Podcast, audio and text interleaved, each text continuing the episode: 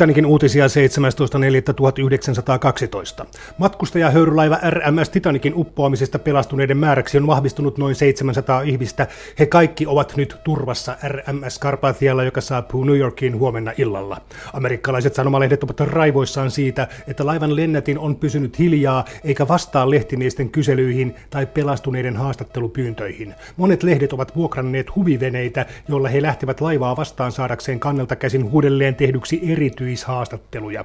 Lehtimiesten on nähty askartelevan pahvikylttejä, joissa pelastuneiden luvataan palkkioita haastatteluista. Muutakin hajatietoa turmayön tapahtumista on nyt saatu.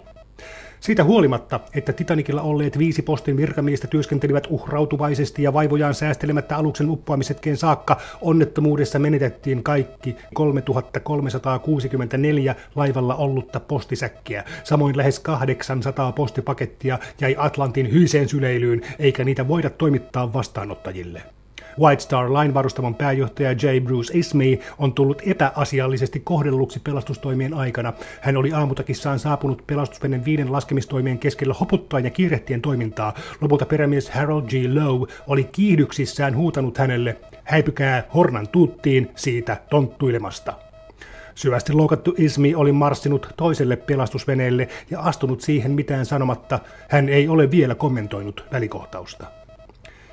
Miljonääri John Jacob Astor sen sijaan ei ole pelastuneiden joukossa.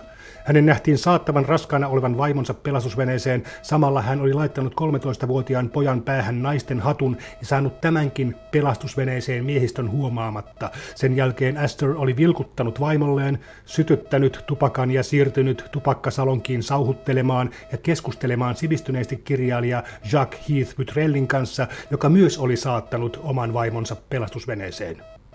John Astorista kerrotaan myös, että Titanikin törmätessä jäävuoreen hän oli ollut laivan baarissa ja sanonut, pyysin kyllä jäitä, mutta tämä menee jo naurettavuuksiin. Kaivosmagnaatti Benjamin Guggenheim on myös menehtyneiden joukossa. Varmistuttuaan, että Madame Aubert ja tämän palvelijatar olivat päässeet pelastusveneeseen, hän oli palannut palvelijansa kanssa hyttiinsä pukeutunut juhlapukunsa. Palattuaan kannelle hän oli selittänyt ihmettelijöille, että jos meidän on kuoltava, kuolemme kuin herrasmiehet.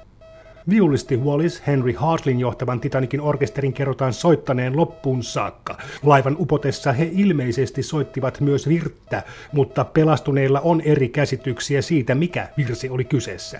Virren päätyttyä he joidenkin matkustajien mukaan jatkoivat vielä suositulla svengaavalla ragtime musiikilla aina uppoamishetkeen saakka. Suomalaisten siirtolaisten kohtalosta tiedetään sen verran, että suurin osa heistä on menehtynyt. Panulan perheestä ei ole kuultu mitään, ei myöskään tuoreen avioparin toisesta puoliskosta Karl Myyristä. Sen sijaan Tilda Myyri on selvinnyt Karpathialle. Helmi Juurakko oli ohjattu täpärästi viimeiseen Titanikilta lähteneeseen pelastusveneeseen, vaikka hän oli ollut vähällä jäädä veneeseen siirtymisen sijasta kuuntelemaan orkesterin mainiota ragtime-soitantaa. Asiasta lisää nettisivuillamme yle.fi kautta Titanikilla.